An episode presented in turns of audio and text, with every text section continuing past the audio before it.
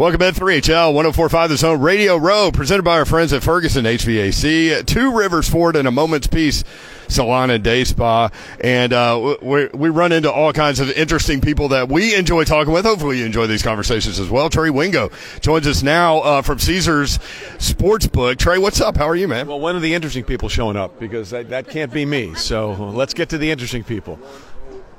You are an interesting person. Stop with that. Um, you've got a you've got a play sheet on you, which we'll get to with all kinds of prop bet, prop bets. Caesars has two, over 2,000 prop bets, which it's funny because people love to bet games, but when the Super Bowl rolls around, it's like 50 50 on prop bets in the game itself. Yeah, listen, and actually, the whole prop bets craze was was born out of a, a crazy bet for Super Bowl 20. Caesar's Palace put odds on William the Refrigerator Perry scoring a touchdown, and he did in the third quarter.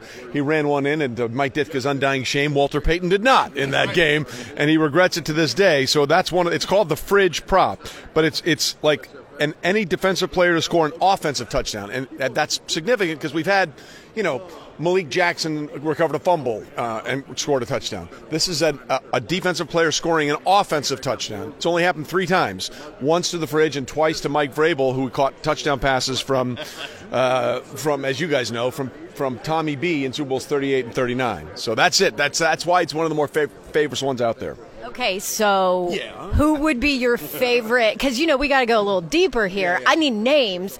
Jalen Ramsey, by the way, is a local kid, but who would you be? Who would be maybe a pick of a defensive guy that could handle that? Well, we've we've seen a lot of pick sixes, you know, over the last few years. I think uh, wasn't it Brian Kelly uh, for the Titans scored a touchdown in the AFC Championship game a couple years ago on a touchdown pass from Tannehill.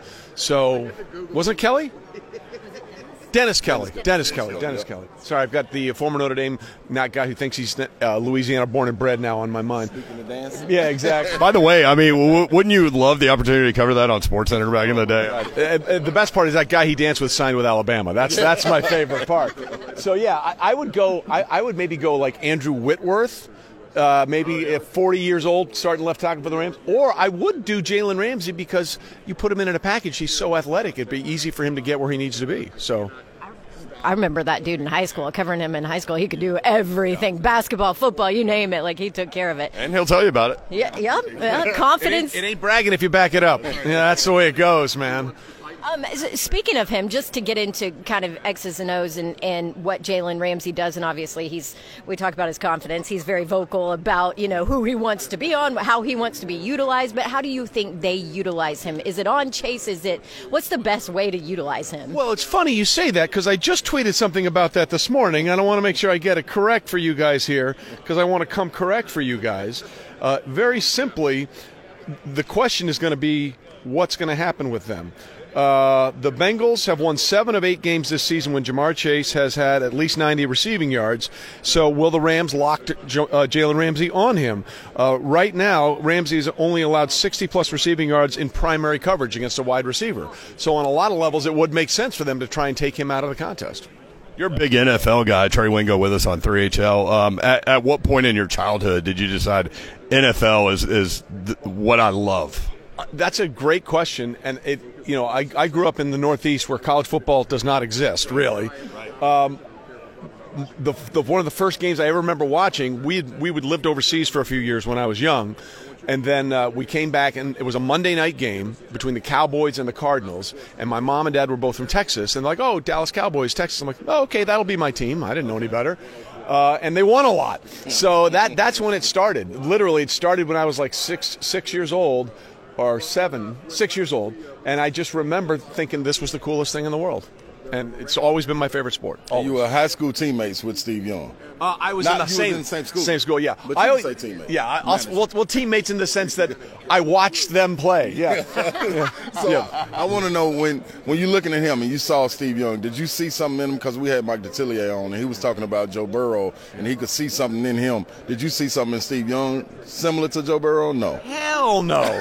like he he he went to uh, he went to BYU as right. a defensive back back he completed 41% of his passes in high school. 41%. How he completed 41, I have no idea.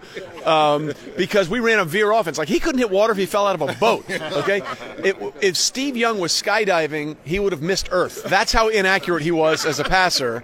Like, but, you know, he didn't have all these, but he'll tell you this. And, and we, and this Half Forgotten History podcast, plug it out. Trey Wingo presents. Um, you know, he, he didn't know anything. And then he went to college in BYU and, and he got with some good coaching. And they had a couple of guys who, uh, they had a couple of guys go on their Mormon mission, so they needed a backup quarterback. And that's how he got it all started. So you Like, transition that to Joe Burrow. What do you see in this guy? he's an assassin. Yeah. I mean, like, he, he's never going to have the best numbers, even though he completed 70% of his passes, 4,600 yards, 34 touchdowns. Joe's ability, is, his best ability, is to hang around. Like in the game against the Titans, he was sacked nine times. And all he needed was one throw. After Tannehill threw the tipped interception, he got he need he made the one throw he needed to make. In the AFC Championship game, they're down twenty-one to three. It's all going sideways. The Chiefs gack that game away. Um, they did. Most games are lost, not won. Uh, and then we had to figure that out. And he was like, "Just give me a chance. Give the kid a chance. He'll make a play." On that third and seven scramble away from Chris Jones, he hadn't had a scramble on third down longer than one yard all year. So of course he gets seven when they have to. I mean, that's who he is. He's just. He's he he will yeah he will steal a game. He will steal a game for you.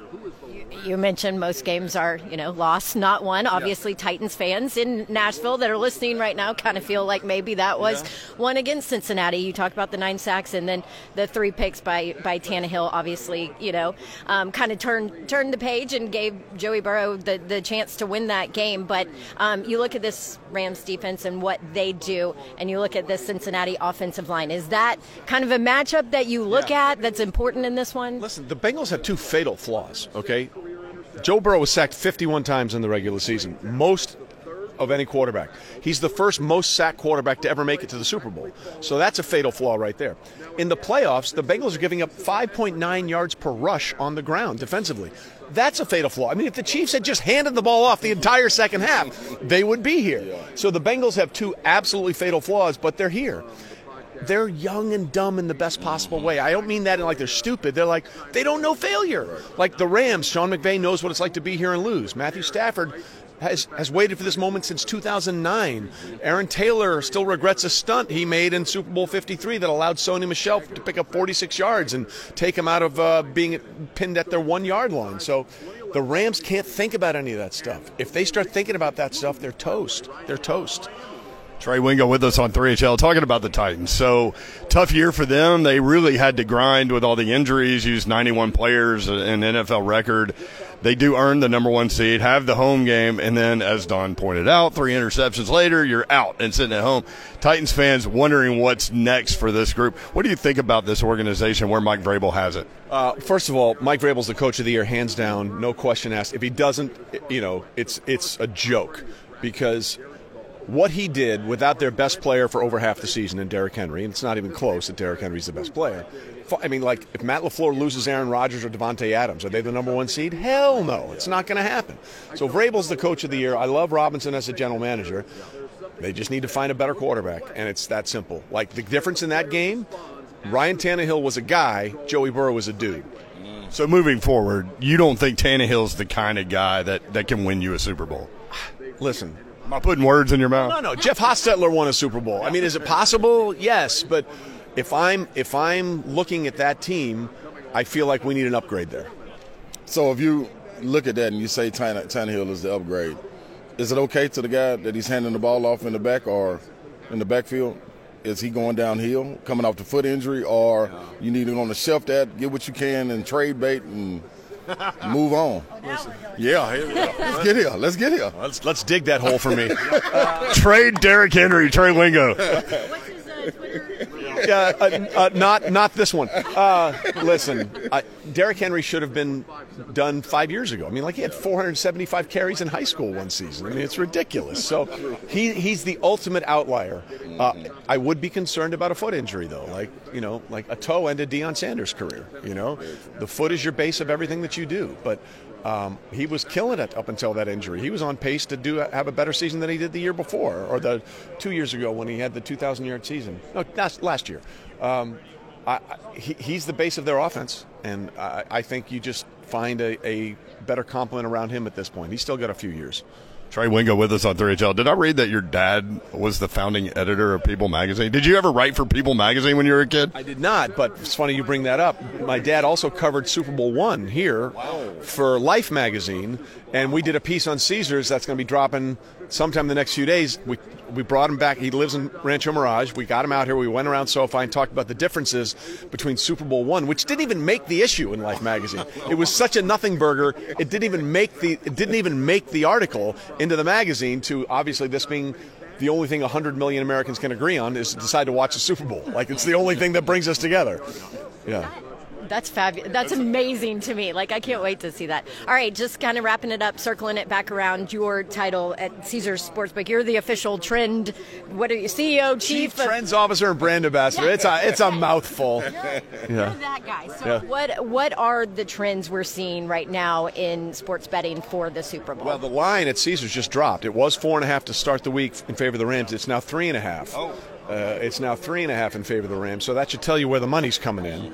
Um, listen, I the Bengals should not be here, but they're here. The Rams are the better team. But since Super Bowl 42, Jimmy, I want to get this right. Since Super Bowl 42, 8 of 14 dogs have won, correct?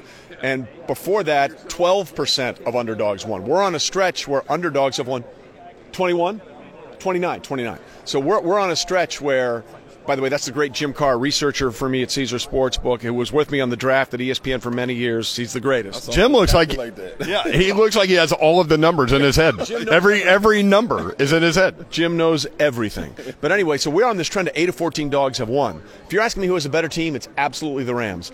But there's a little something about this uh, about this Rams team. There's something about it. So I, I can't put my finger. I mean, this Bengals team. I can't put my finger. They shouldn't be here, but they're here. Trey Wingo, Caesars Sportsbook. They've got everything for you, all of the props, and uh, we we talked with Kenny Mayne about his props, and it's going to be a lot of fun. Uh, what what's the podcast again? Hit that hit that because people need to rate, review, subscribe, all of those things. Yeah, Trey Wingo presents is the YouTube page. It's called Half Forgotten History. We do a bunch of great. Up. We just dropped one today with Torry Holt. Timing is perfect. Uh, the guy who, st- by the way, Ja'Marr Chase is trying to chase his record down. Oh, uh, what a play on words. Um, Torry has the record for most receiving yards by a rookie in the Super Bowl, 109. Ja'Marr Chase has bl- obliterated everything. That's the next one for him. So the Torry Holt episode drops today. You can get it wherever you get your podcast. Half Forgotten History. Trey Wingo, thank you, buddy. You got it, guys. Appreciate it. 3HL 1045 The Zone.